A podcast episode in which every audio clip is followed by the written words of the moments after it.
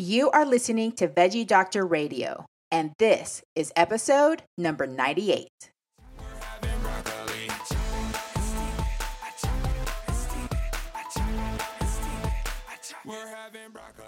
Hey, I'm your host, Dr. Yami. I'm a board certified pediatrician, certified health and wellness coach, author, and speaker. I'm also a passionate promoter of the power of diet and lifestyle in preventing and reversing chronic disease and bringing joy and longevity into our lives. This podcast is focused on plant based nutrition, habit formation, motivation, and mindset so that you can have the tools to live the best life possible. Are you ready to get started? Let's do this. We're having broccoli.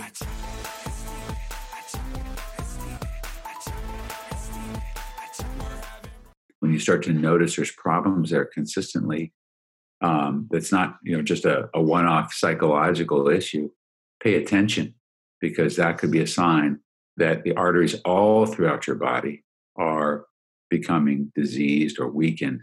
Welcome back, veggie lovers, to Veggie Doctor Radio. This is quite an exciting interview. Before I go any further, I do want to give a disclaimer because I know that several of my patient families listen to this podcast with their children, which you are still welcome to. But I want you to know that we will be talking about adult topics. We're going to be talking about penis health, and sexuality and those kinds of things. So if you would prefer for your children, younger audience not to listen to these topics, please put on your headphones or listen at another time when the littles are not around. So just want to give that disclaimer so that you know what is coming up. anyway, um, so today I interviewed Dr. Aaron Spitz, who is a board certified urologist who appeared in the documentary The Game Changers. It is a great interview. I am so excited for you to hear it. But before we get to that, I want to remind you about my newsletter. Two ways to sign up dryami.com forward slash sign up, or you can text the word fiber, F I B E R, to 66866. In addition, I want to remind you about my book, A Parent's Guide to Intuitive Eating how to Raise Kids Who Love to Eat Healthy. You can find that on Amazon, barnesandnoble.com, other major booksellers online. Please, if you have already read a copy, could you please drop a review on Amazon for me? I would appreciate it so much. And thank you, all of you who come back every week to listen to my podcast, my loyal listeners. I appreciate you so much and everything that you do. I want to read an Amazon review by Jennifer about my book, and it is entitled Great Advice to Medical Professionals, too. Jennifer says, well written book and an excellent resource for parents and healthcare providers alike. Dr. Yami has done a very thorough job shedding light on the complicated issue of feeding our kids and helping them to become healthy, happy eaters. As a fellow pediatrician, I have already incorporated advice from this book in the way that I counsel patients and their families. Thank you so much, Jennifer, for that five star review on Amazon. I appreciate it so much. Remember that the information on this podcast is for informational and educational purposes only. It is not meant to replace careful evaluation and treatment by a physician. So if you have concerns about you or your child's or anybody in your family's health, please consult a medical professional. All right. So I am so excited that I was able to interview Dr. Aaron Spitz, who, like I said, he is a board certified urologic surgeon in Los Angeles. And he starred in the documentary, The Game Changers, which I feel like has been a game changer for a lot of people. There are a lot of people, especially men, that are seeing this documentary. And because of it, they are adopting a plant based diet or at least trying it out to see how it feels for them. And I'm so appreciative. In the movie, there's a part about erectile dysfunction. You have to watch it if you haven't already, but it's really cool because Dr. Spitz works with three men and does an experiment. So you're going to have to watch the documentary to learn more about that. We do talk a little bit about the interview. But it's it's such an eye-opening experiment that really helps you see the importance of diet when it comes to the health of the penis. And that's why I wanted to have Dr. Spitz on the show today because I feel like this is a topic that we don't talk about very much. Eh, we don't really talk about erectile dysfunction. Maybe it's one of those things that's kind of kept quiet. And a lot of people don't realize that one of the one of the big causes of erectile dysfunction is our diet and lifestyle because erections are formed from blood flow. And if you are eating food or having a lifestyle that reduces blood flow, it doesn't optimize blood flow to all of your body, including your heart, including your eyes, then it will definitely affect the penis. It's related.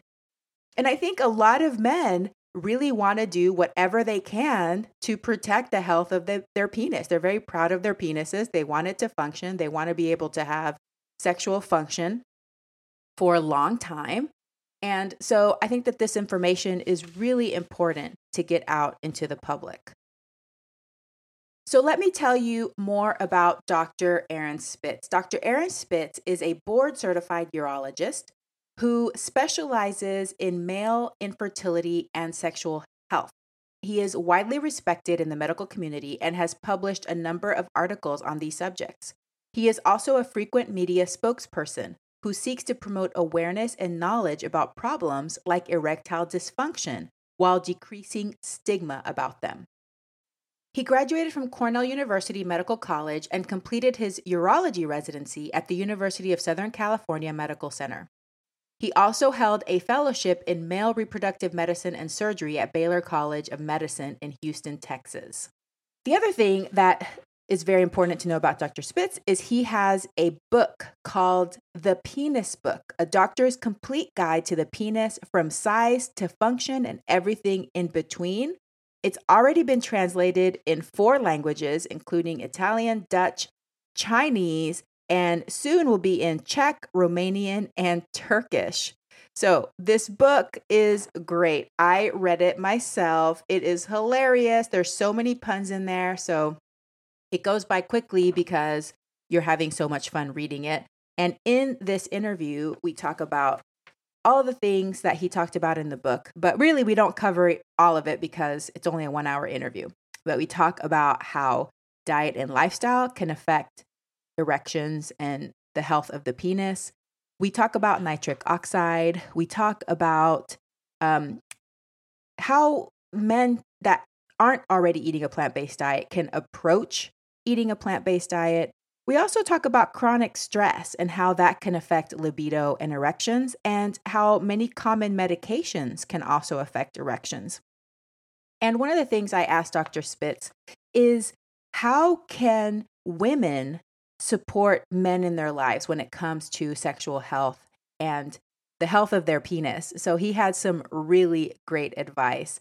I just love what Dr. Spitz is doing. I love how passionate and how caring he is. You can just tell he's so compassionate and empathetic. So, definitely, this is an important episode to listen to for women that have men in their lives that have penises. so I hope that you enjoy this episode and get a lot out of it. And because you have learned this information, you can pass it along to the men in your lives. And it could not just help their penis, but really save their lives. So thank you again for listening. I hope that you enjoy this episode and I hope that you have a very plantastic day.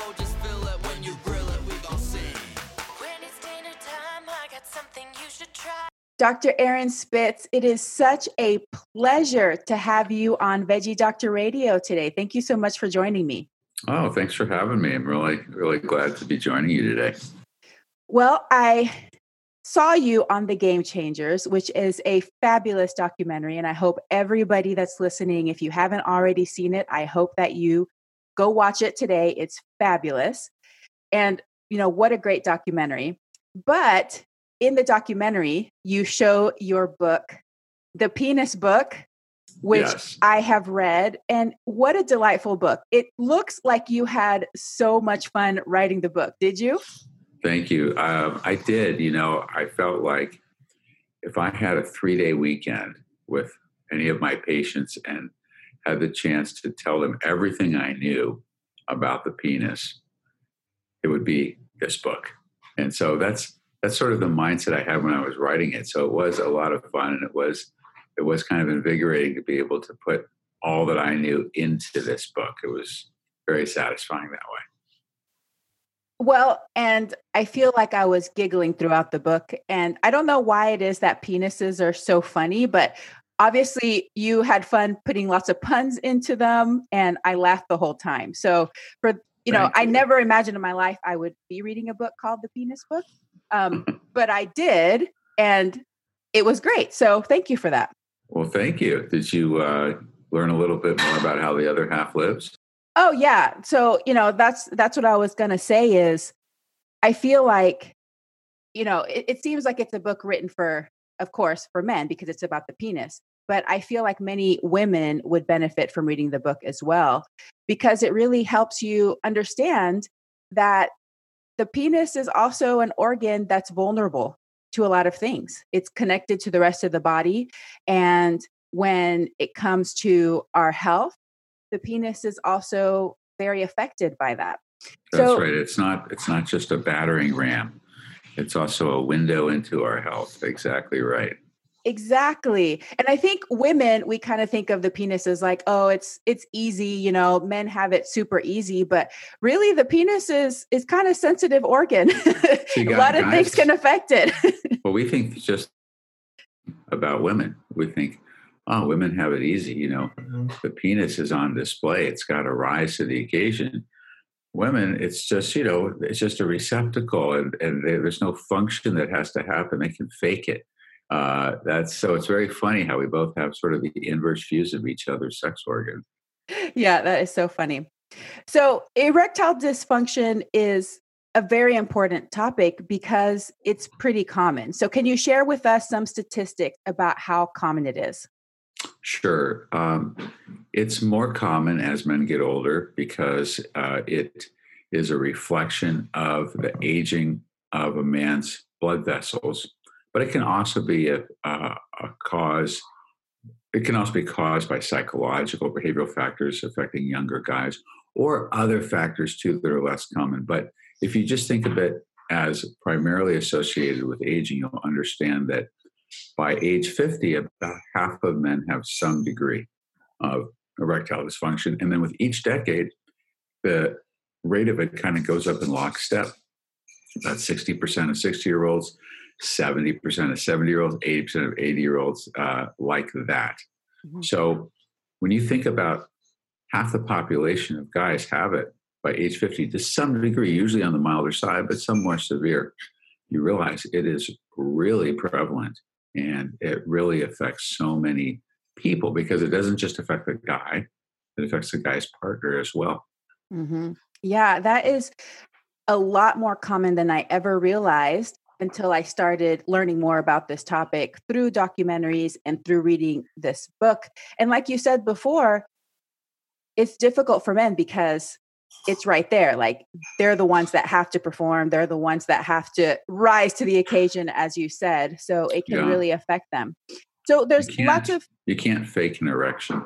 I know that's uh, poor guys. I mean, I just feel sorry for you guys now. but, but, I think this is this is also uh, one of the reasons why I, w- I did write this book with women in mind as well, because over the years I've come to understand that the partners uh, in the heterosexual couples that I treat of my patients with erectile dysfunction have a lot of fear about the condition and have a lot of fear about the treatments. And in many cases, because they are afraid of treatments that are actually very safe, they deprive their, their partners and themselves of the benefit of these treatments. So, demystifying the condition, helping the partners understand that um, the erectile dysfunction is not because they as a partner are inadequate, mm. not because uh, their their spouse or their their lover is cheating on them, it's because they have an actual medical condition, understanding that, demystifying that, and understanding that it's okay to take these pills. They're not going to cause a heart attack or sudden death, so they can restore their intimacy. Uh, dispelling the fear is so critical for the partner, and this book helps partners. And I often will tell my patients, please have your partner read this book with you so they can understand what's happening with you, and then you can work together. Oh, that's so great. And and yes, it really does help understand those things. So there's many factors as you describe in your book that are involved in sexual arousal, erection, and ejaculation. Because and and because men can have issues in lots of those different areas, I think that the average person doesn't really understand how much something like our diet and lifestyle choices can actually affect the penis because the penis is like we said connected to the whole system. And in your book you said quote having trouble getting an erection may be your first and only warning sign of a looming heart attack or stroke. Wow. Why is that? Can you help us make sense of that? Because i think the average person would never connect the two things. Yes so the penis is primarily a whole bunch of tiny little blood vessels inside these sheaths that will expand and lengthen. But the expansion and the lengthening of the penis is due to blood flowing in and filling it up. Kind of like you would inflate a, a tire with air, the penis is inflated with blood. And as with a tire, first it just gets bigger, but then it gets firmer and firmer as you pump more air into it. Same with the penis. First, it expands and then it gets harder and harder as more blood is pumped into it. So, that pumping of blood, that filling up of blood, requires a healthy blood vessel, blood vessels, a healthy circulation. And the arteries that pump the blood into the penis are only a millimeter in diameter, they're quite small. And as a person experiences disease of their circulation, what we call atherosclerotic disease or high blood pressure, which causes disease of their circulation.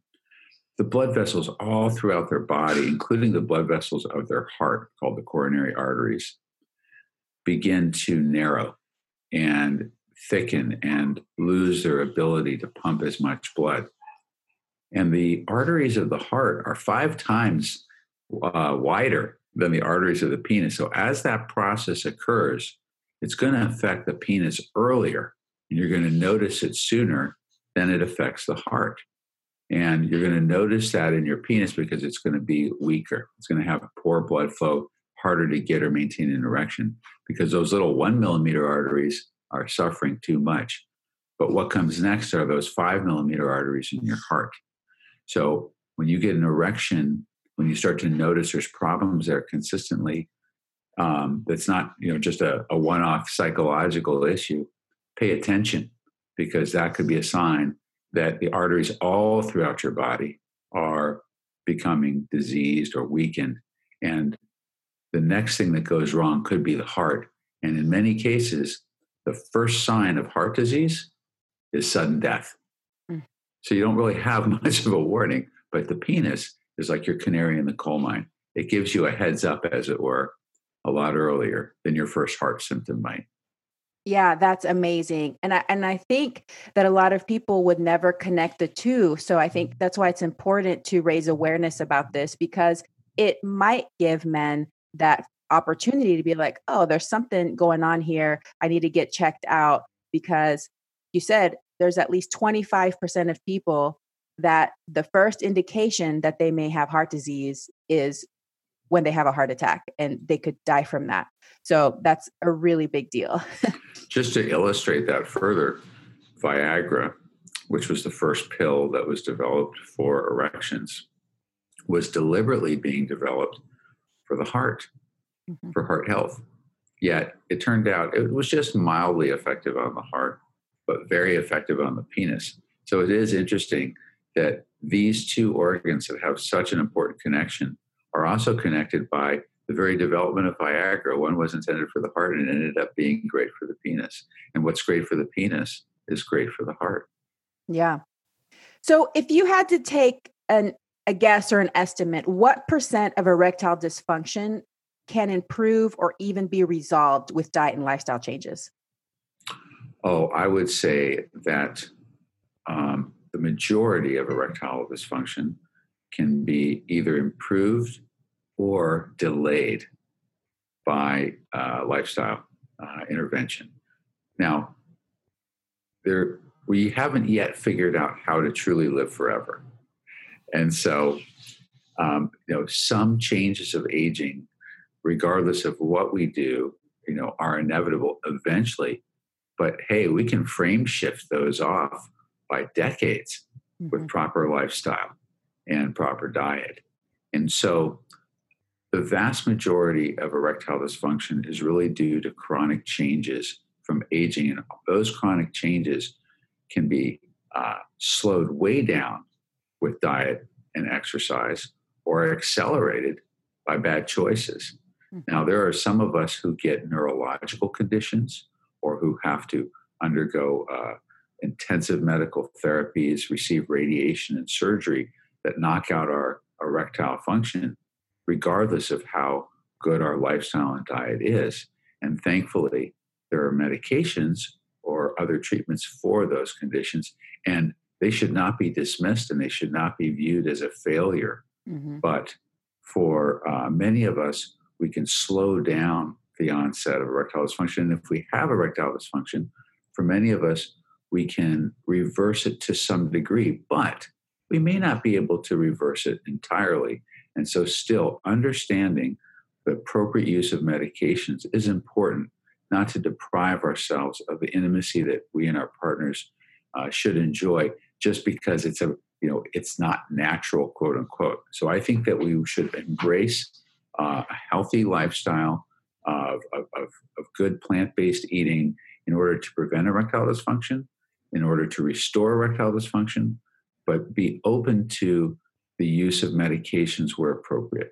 Yeah, definitely. I think that the medications and the various treatments have their place. And I feel like your book helped demystify a lot of those things for me too. And I'm a physician, but of course I'm a pediatrician, so I, I don't right. deal with erectile dysfunction.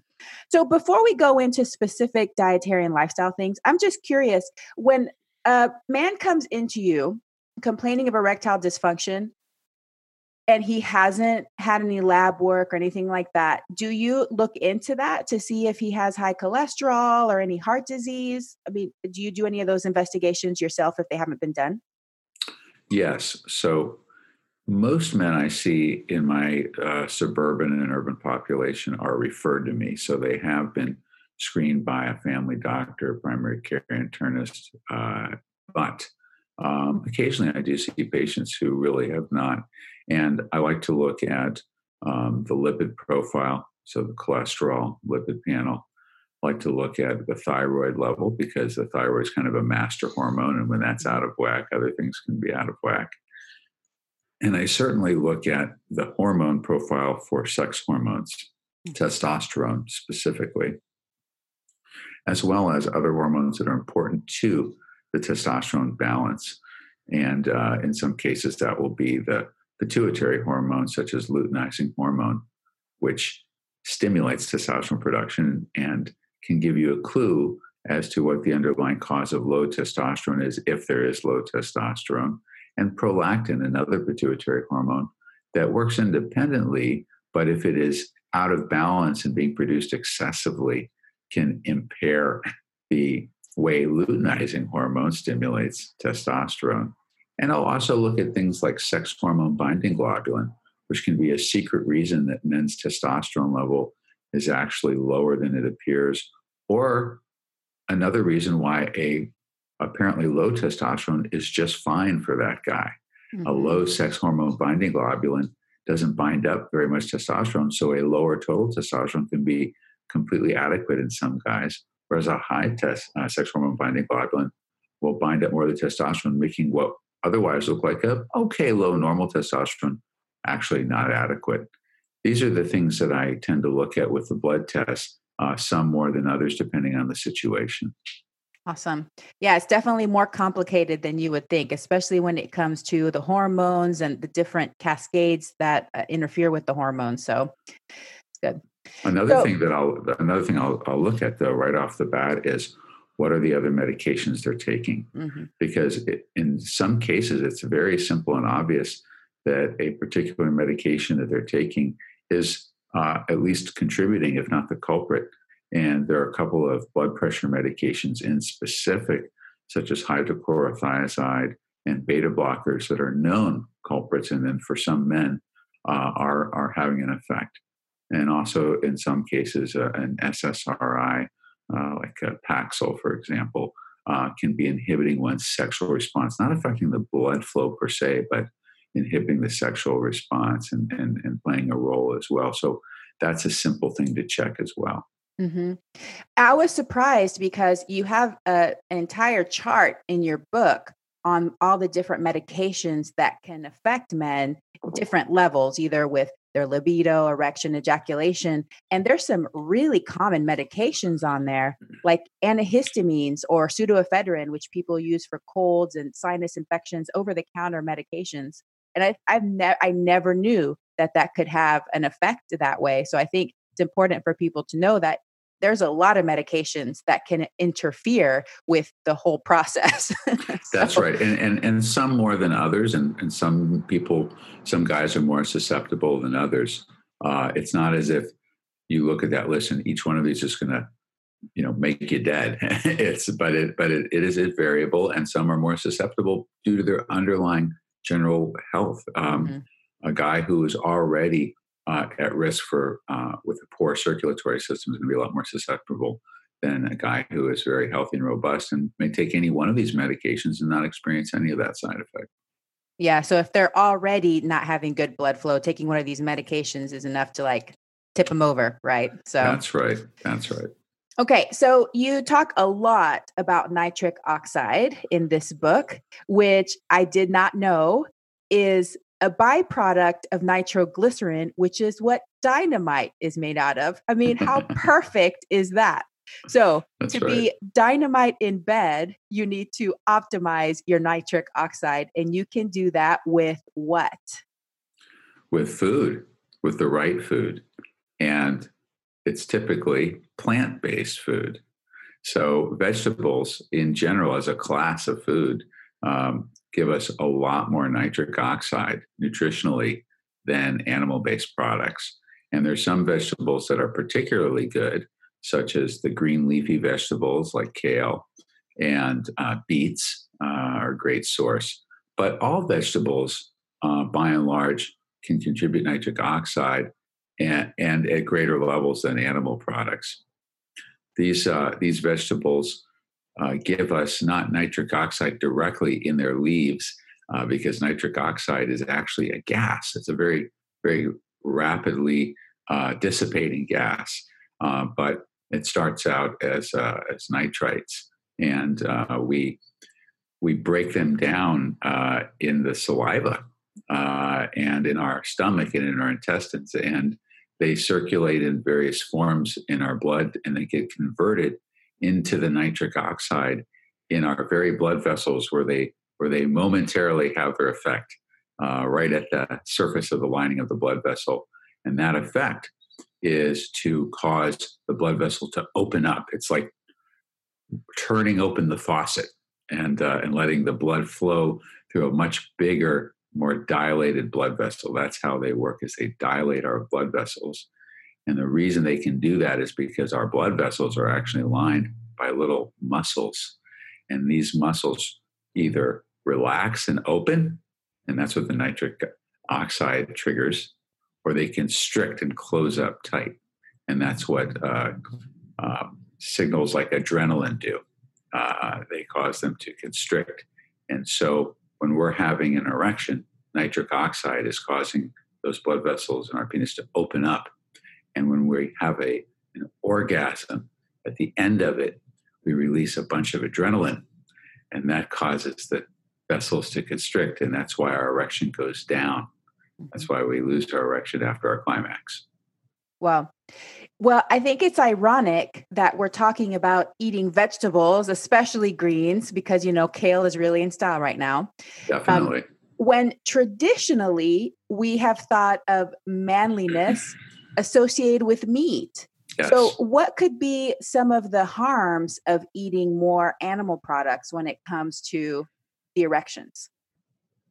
Well, we know that uh, a animal-based diet is associated with more blood vessel disease. Uh, people who populations who consume higher levels of, of animal products um, have higher levels of uh, heart disease and, and uh, high blood pressure. And so, just at that very rough level of science, uh, animal animal consumption appears to cause uh, worse blood vessels and therefore uh, more erectile dysfunction.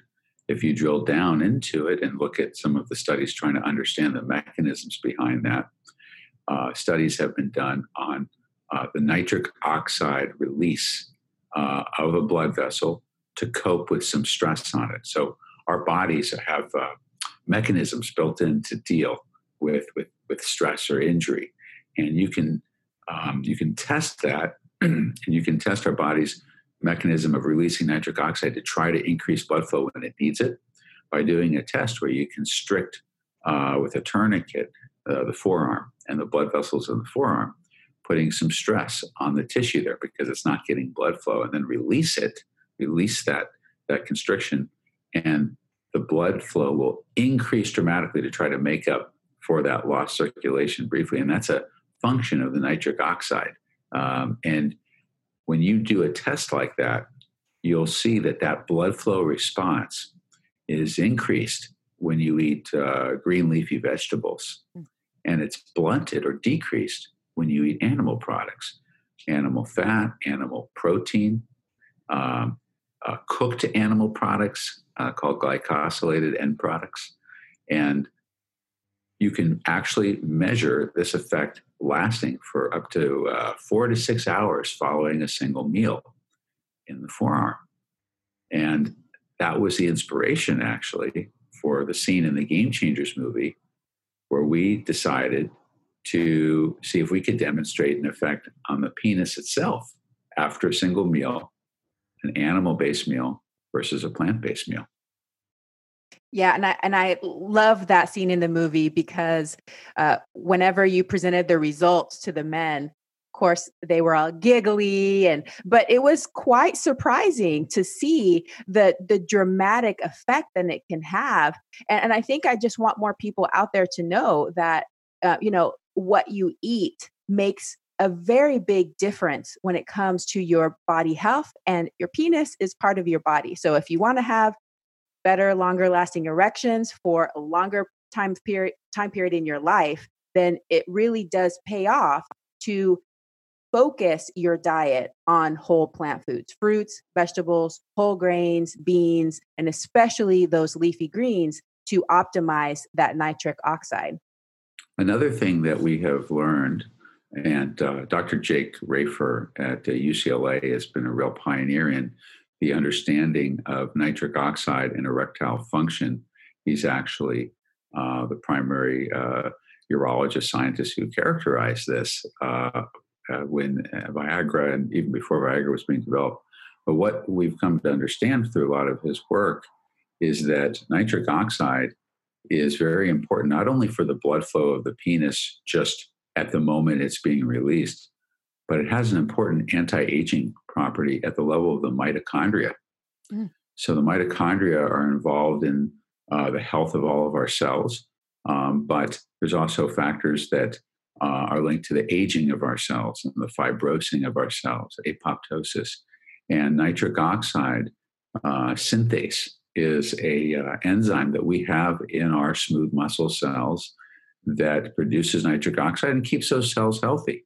And once we get past our 30s, okay, not too old, past our 30s, that nitric oxide synthase starts to decline. At Parker, our purpose is simple we want to make the world a better place by working more efficiently, by using more sustainable practices, by developing better technologies. We keep moving forward. With each new idea, innovation, and partnership, we're one step closer to fulfilling our purpose every single day. To find out more, visit parker.com/purpose. Parker, engineering your success. And so the more we can supplement uh, with nitric oxide from plant sources, the better. And even better yet, there's some evidence that we may be able to keep that nitric oxide synthase going a little bit longer with uh, nutrition. Um, and so we look to nitric oxide not just to increase the blood flow to our penis for an erection, but also to sustain the longevity of our, of our very blood vessels themselves and to counteract the aging process on our bodies. Exactly. And that was leading right into my next question, which, you know, we're talking about the penis, but what other benefits do these lifestyle habits, particularly we're talking about diet right now, have for men? Well, um, your overall health and uh, and vitality. Um, you know, you need healthy heart uh, and healthy circulation for for anything you do in the bedroom or outside of the bedroom. And um, you know, your biggest sex organ is your brain.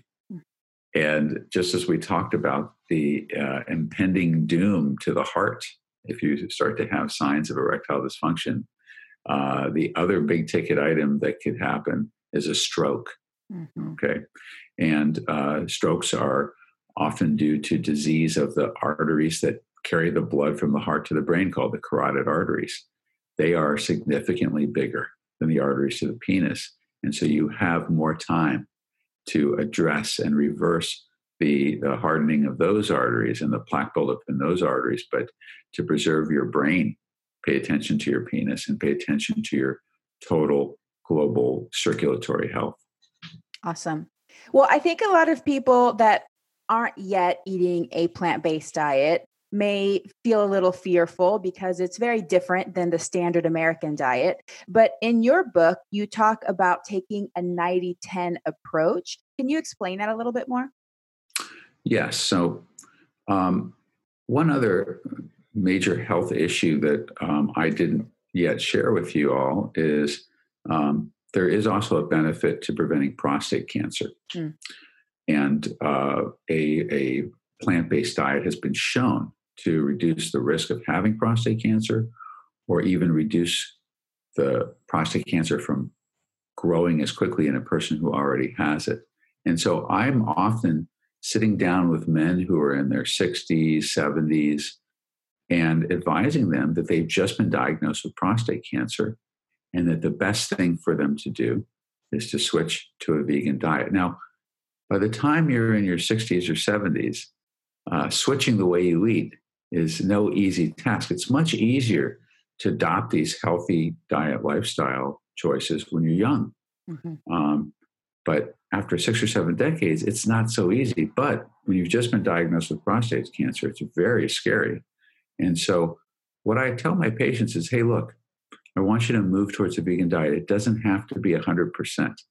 Um, you know, if you can get there, if you can go 50% and then 60, 70, 80, 90, but shoot shoot for 90, 95%. Because from a scientific standpoint, from a data standpoint, that's going to that's going to be very good. Mm-hmm. And if that allows you to stay with it, if if having a meal a week of whatever animal portion that you just seem to not be able to to live without, or or the ability to to share a meal with a friend, or uh, the desire to partake in something when you're traveling, if those are so compelling to you that not doing that ruins your ability to stay with a plant based diet, then give yourself that flexibility. There are many people who are absolute with a vegan diet for very good reasons uh, ethical reasons, environmental reasons. Um, but for those of us for whom those reasons, I'm sorry, for those of us for whom those reasons are not sufficiently compelling, I don't want those patients to abandon the health benefits they will get from having a mostly plant based diet because, at least biologically, it's not all or none. Mm-hmm. And um, as we say in surgery, when we're talking about irrigating out an incision so it doesn't get infected, we use a lot of irrigation to cleanse it before we close up. We have a saying the solution to pollution is dilution. Well, that's kind of true. You think about it in the environment too. If there's if there's a, a lot of water and you uh, throw a little bit of trash in it, you don't notice it as much as if there's not so much. Well, same with diet. Um, if you if you must eat some animal products, dilute them with a whole lot of plant-based products. Eat those plant eat those plants at the same meal as those animal products. They play defense in your bloodstream at that same time, and that's actually been demonstrated with those flow tests. Um, and so, when I t- counsel my patients, I say if you can get to 90, 95 percent, you know that's great. But you know, a full full vegan diet's even better. I love that. And I think that that helps so many people because there's definitely, I'm the personality type, I'm an all or nothing person. So when I went into this way of eating, it was overnight, it was all or nothing, didn't look back. But um, I think the majority of people aren't like that. And because they think it's going to be all or nothing, they choose the nothing because it's too scary. Like, oh, I'm never going to yeah. be able to eat that again. Um, so I, I, really think that's going to help a lot of people um, to be able to adopt this in a way that makes sense for their lifestyle. Yeah, and also each day is the rest of your life, right? Mm-hmm. E- even if you um, were very earnest about eating vegan and then you fell off the wagon, um, the very next day that you start eating vegan again, the benefits are happening that very day.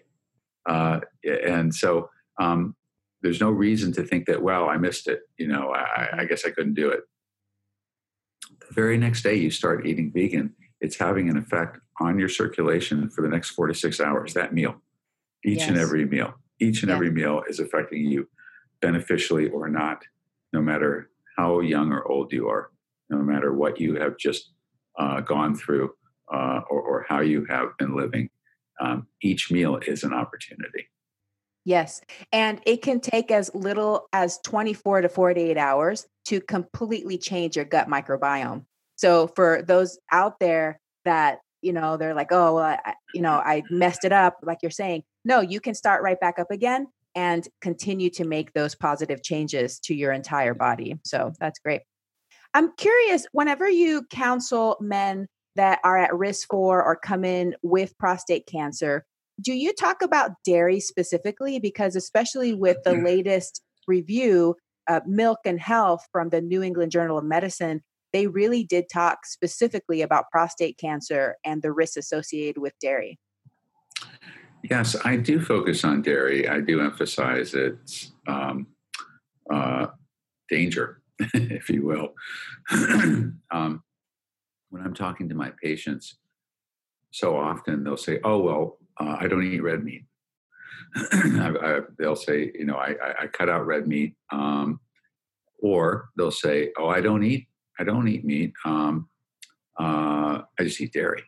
Mm-hmm. And and there's this concept that there's this sort of uh, scale of badness for animal products, with red meat being the worst and dairy being the best. Mm-hmm. And and I will say to them, kind of jokingly, well, why don't you eat red meat? you might as well. It's it's no worse than dairy. You know, if you're going to eat animal products, eat the ones that taste good to you because they're all the same. There there is not a better animal product and a worse animal product, in my opinion, when you look at the science. And dairy is a great example of that. And there are other reasons that dairy um, may be harmful to your health, aside from just the fact that uh, it has the animal protein uh, in it. Um, there are some immunological aspects of dairy too that can be uh, rather inflammatory. Um, but it is interesting when you look at some of the, the key science that got me interested in a plant based diet, such as the studies that were done by uh, Dr. Campbell uh, back when he was a, an investigative researcher and when he was doing his work uh, with the World Health Organization and the FDA what he was noticing was these um, carcinogenic effects of an animal based diet were a dairy protein based diet. He was using casein dairy protein, and, and it was the dairy that he was uh, noticing was having an effect uh, in, in his animal studies. And when you look at studies about uh, countries that consume higher amounts of dairy, like in Northern Europe, and you see the association with breast cancer uh, mm-hmm. spiking in those countries. Uh, it and, and, other studies as well. It shows you that dairy is not um, a better animal product, a kinder, gentler animal product. If anything, it's as bad or worse.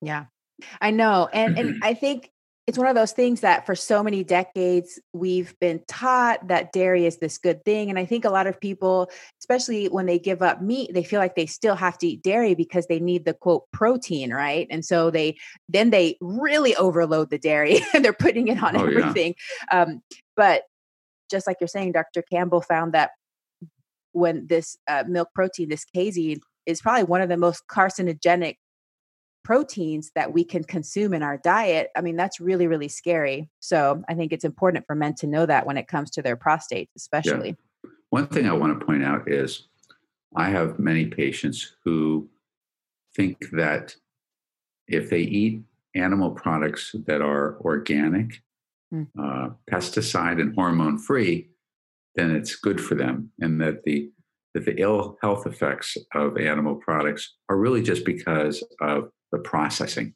mm. the the factory farming, the hormones, um, you know, maybe you know contamination, chemicals, uh, antibiotics, but it's really the animal, the animal itself, the the protein, the fat. Um, no matter how pristine, no matter how how sustainably sourced and uh, and free range and chemical free, it's it's the actual cells of these animals consumed at the levels that are being consumed in, in a Western industrialized nation that are the culprit. Mm-hmm. And it's mm-hmm. really important to, to demystify that. Yes, thanks for pointing that out because I see that a lot too, especially with milk, because it really confuses the public when they put on the milk hormone free which is yeah. not true. The the hormones are inherent to the product, right? I mean, it's a hormone product. But what they mean by hormone free is that they're not injecting extra exogenous hormones into the animal but it's already in there. And that's what happens with human milk too. I mean, we want that with human milk with our babies because that's part of helping our babies grow and develop properly. But really, once we're past that baby stage and they've gotten human milk, we don't want to be consuming the milk of another mammal because it has hormones already in it, which is really affecting us. And it also has immunological properties uh, that sometimes can be disastrous. Uh, I became aware of a study uh, several years back of how type 1 diabetes uh, can be linked in some people to uh, cow milk consumption as an infant because uh, there are these macromolecules in the milk. And in some cases, uh, they can mimic the molecules of the pancreas mm-hmm. and then initiate an autoimmune reaction against the pancreas. Pretty disastrous.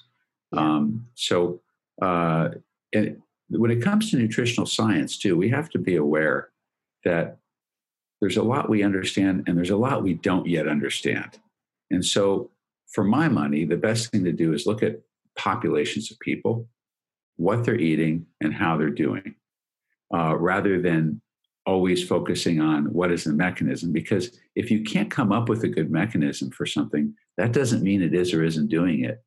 It just means you don't know what the mechanism is. But if you look at the big picture, do these people look healthy? Do these people not look healthy? What are they eating? And start from there. And when you look at, at populations that are eating primarily plant based products, either because they want to or they just can't get the animal products they want because they just don't have the access. And then you look at their health, outcomes, and they're so much better when it comes to chronic disease states. Um, that can be enough of a scientific analysis.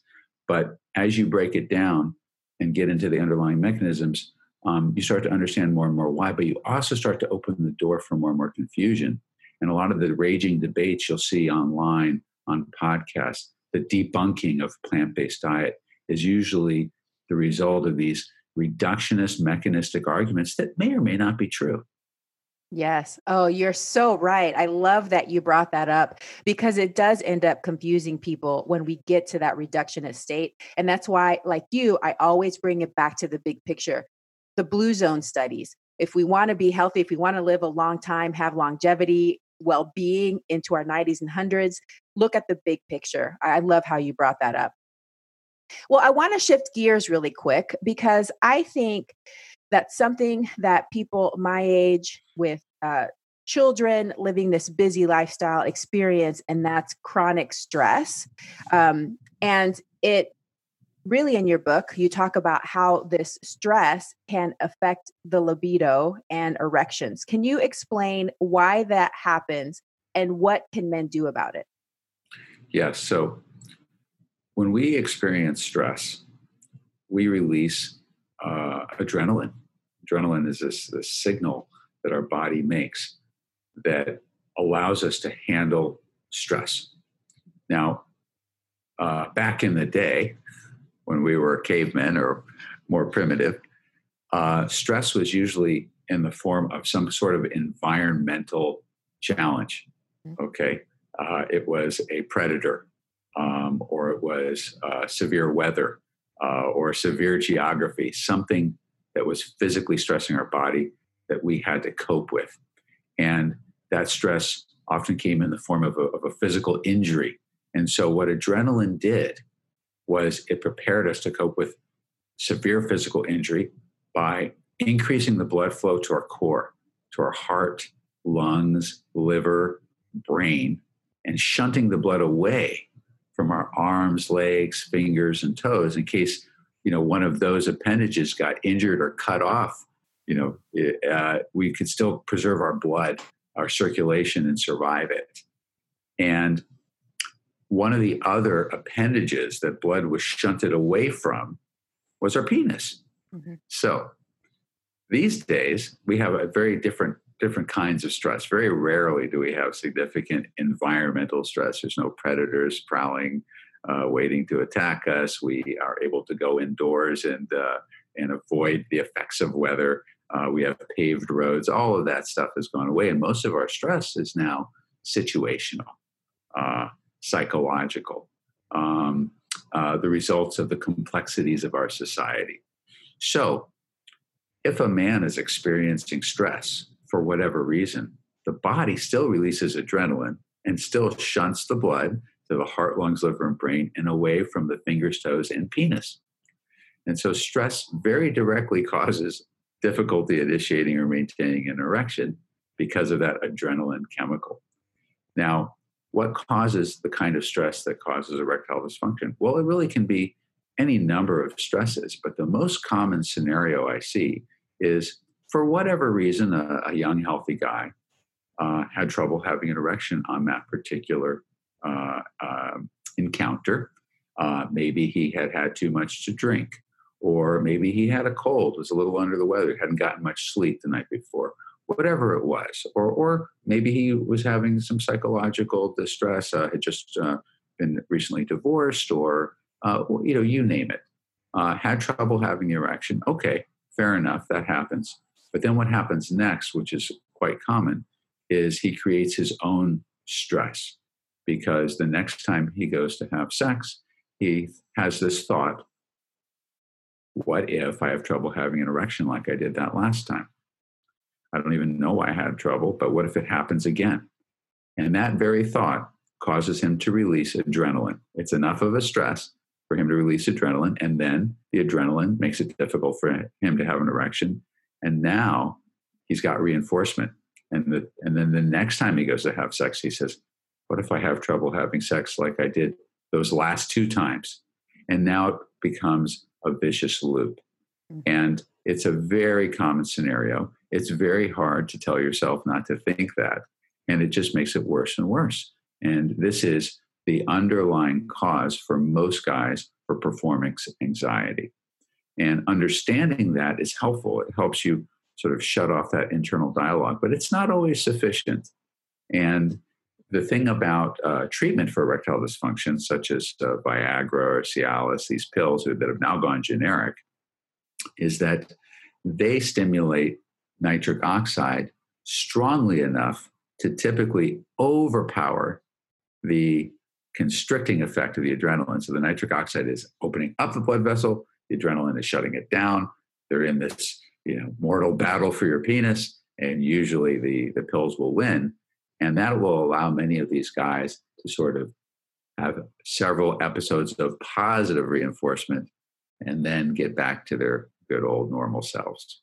Yeah, so they can break that conditioning that they've developed over That's that right. cycle. That's That's right. super interesting because, like I said, I feel like stress is a big part of American life, especially for couples my age.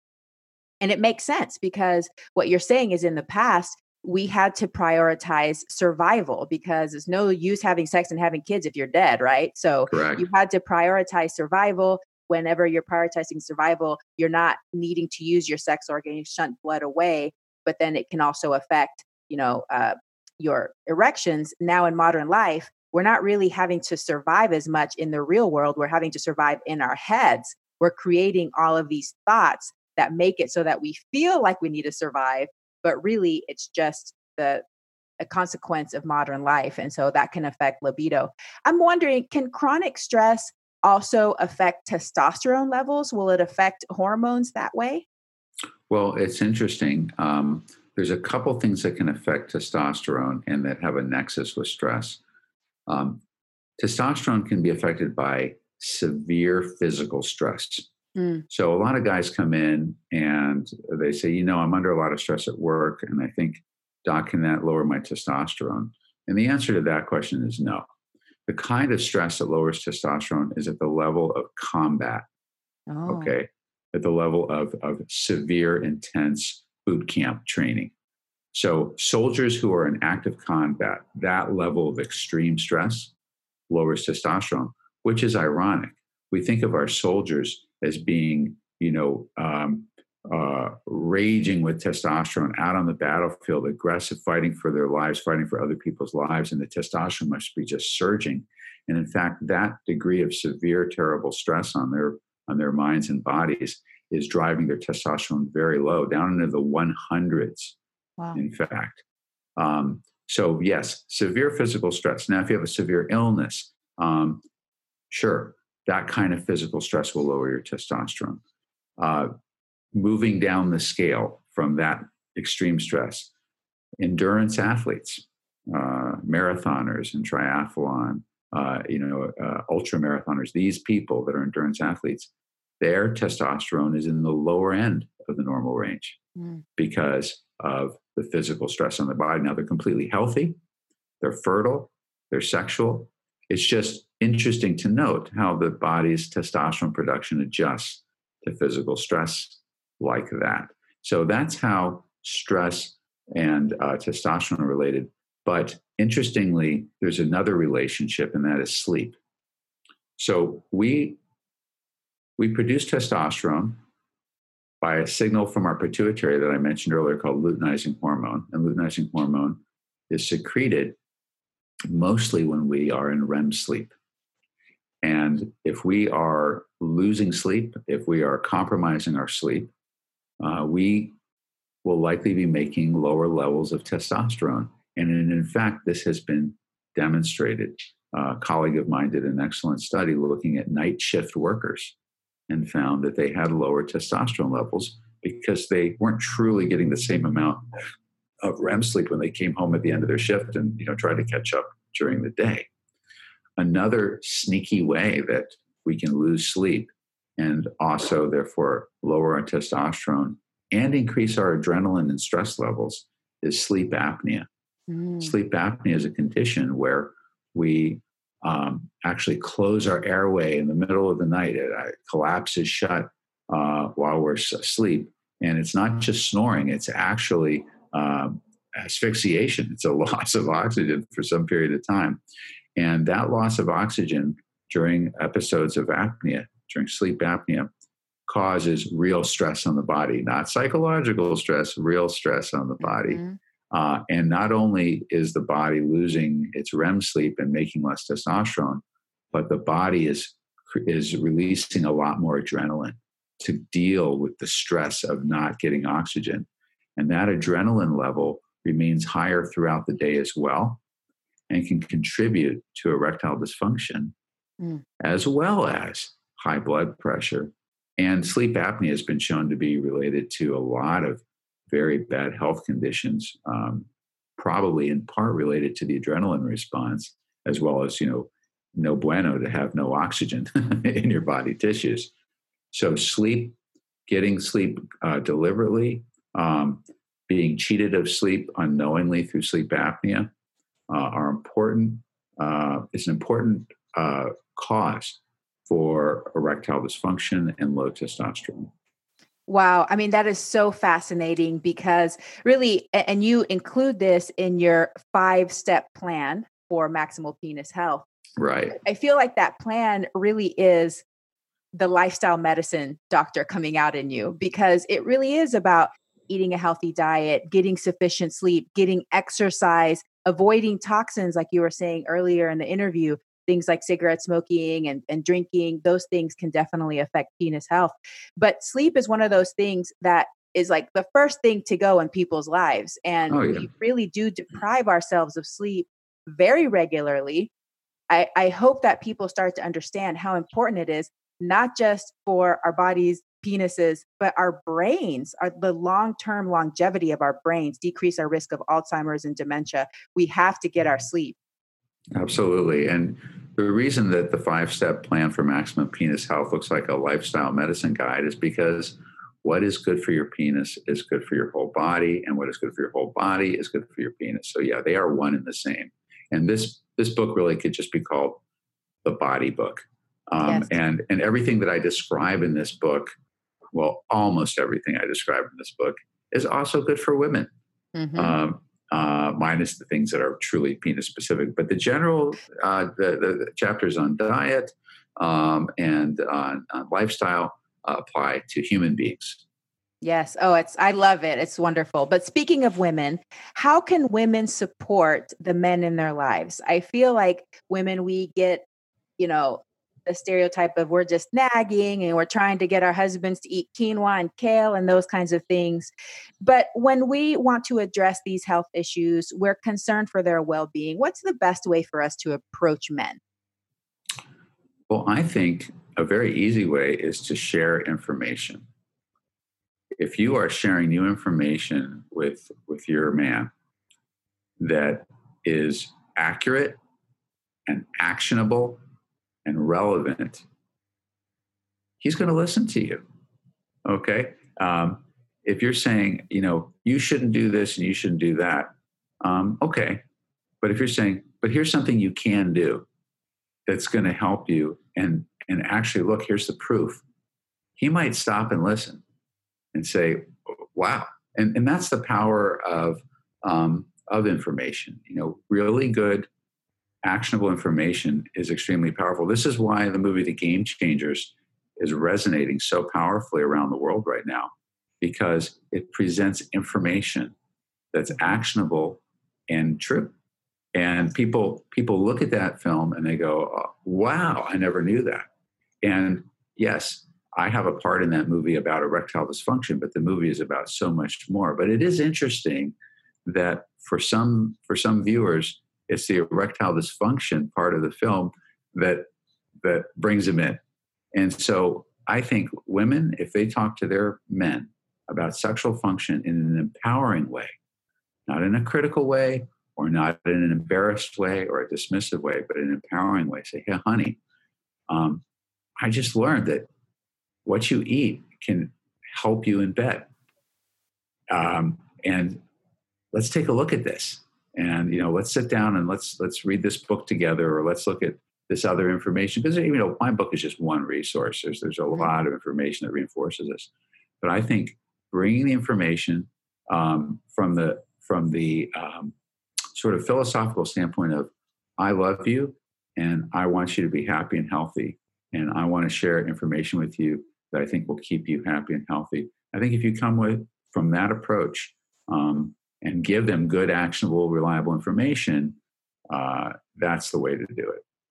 I love it. That's so great. And thank you for saying it that way too, because I feel like a lot of women feel helpless and maybe they start to get more to the controlling side, do this, do that, like you said. But if we present it more in an empowering way, give information, then maybe our men will start to think about it. And I, I agree with you. I feel like the uh, erectile dysfunction part of that movie is making a big difference for a lot of men. And it's really what's kind of making them think, huh, maybe there's something to this.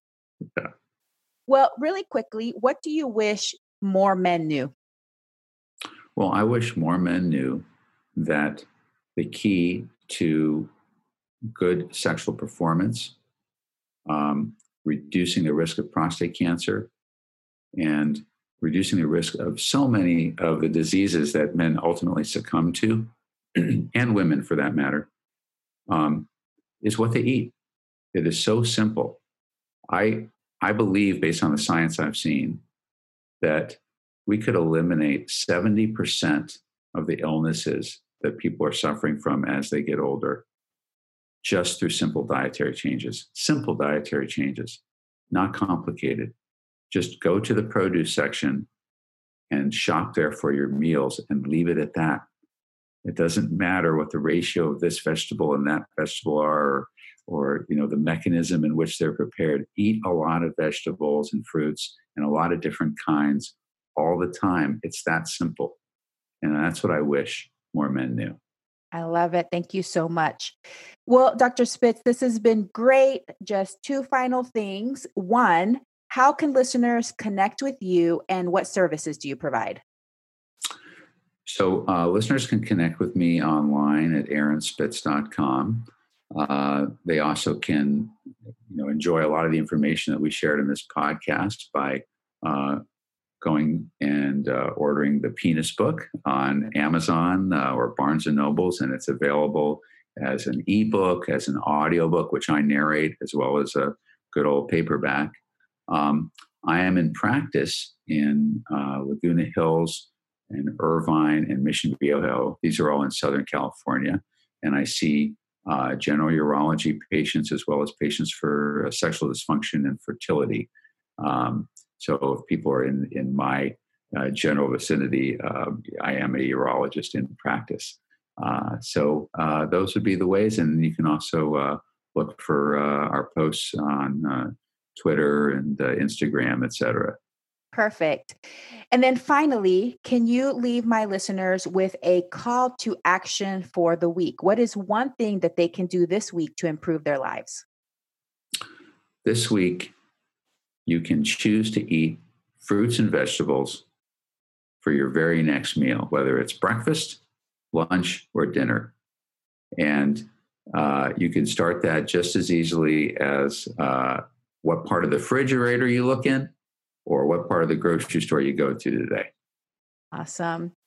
Dr. Aaron Spitz, thank you so much. Thank you for writing this amazing book. Thank you for everything that you do. I appreciate you so much. And thank you for being on Veggie Doctor Radio today. Well, thank you, Dr. Yami. It was a real pleasure. And I hope that you have a plantastic day. well, uh, I hope that uh, at least half of my listeners enjoy a plant powered penis. awesome. That's even better. I hope that you enjoyed today's episode. Thank you for tuning in, and I look forward to having you back again next week. A very special thank you to the band Rocket Surgeons for permission to use the Broccoli song. To find out more about the Rocket Surgeons, please visit their website at rocketsurgeonsband.com or Facebook at Rocket Surgeons Music please subscribe so that you never miss an episode. Also, all of my social media links can be found in the podcast description. Send me a message and let me know what you think of today's podcast. Sharing is caring. Please share, rate, and review my podcast and drop me a line if you have ideas for future episodes. Thank you once again and have a plantastic day. Broccoli.